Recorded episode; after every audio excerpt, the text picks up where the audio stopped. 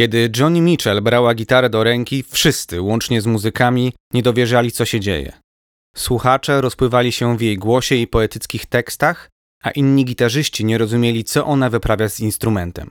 Nie chodziło w ogóle o technikę gry, ale o specyficzne strojenie, wymyślane zresztą przez nią samą. Ale co to zmienia dla zwykłego odbiorcy jej muzyki? Dzięki takiemu zabiegowi brzmienie gitary przeradzało się na niezwykle oryginalne i nawet kolor prostych akordów zmieniał się nie do poznania. To wszystko nie było dziełem przypadku. Johnny Mitchell zawsze uważała, że musi w ten sposób błagodzić dysonanse, których zresztą nie może zabraknąć, także w życiu. W ten sposób Kanadyjka zmieniła oblicze muzyki.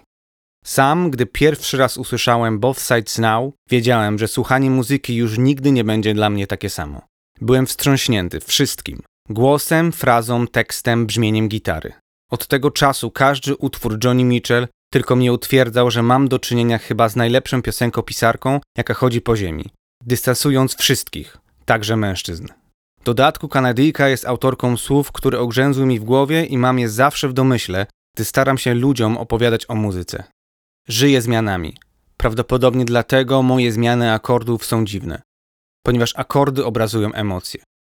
To doprowadza niektórych ludzi do szaleństwa, ale takie jest moje życie.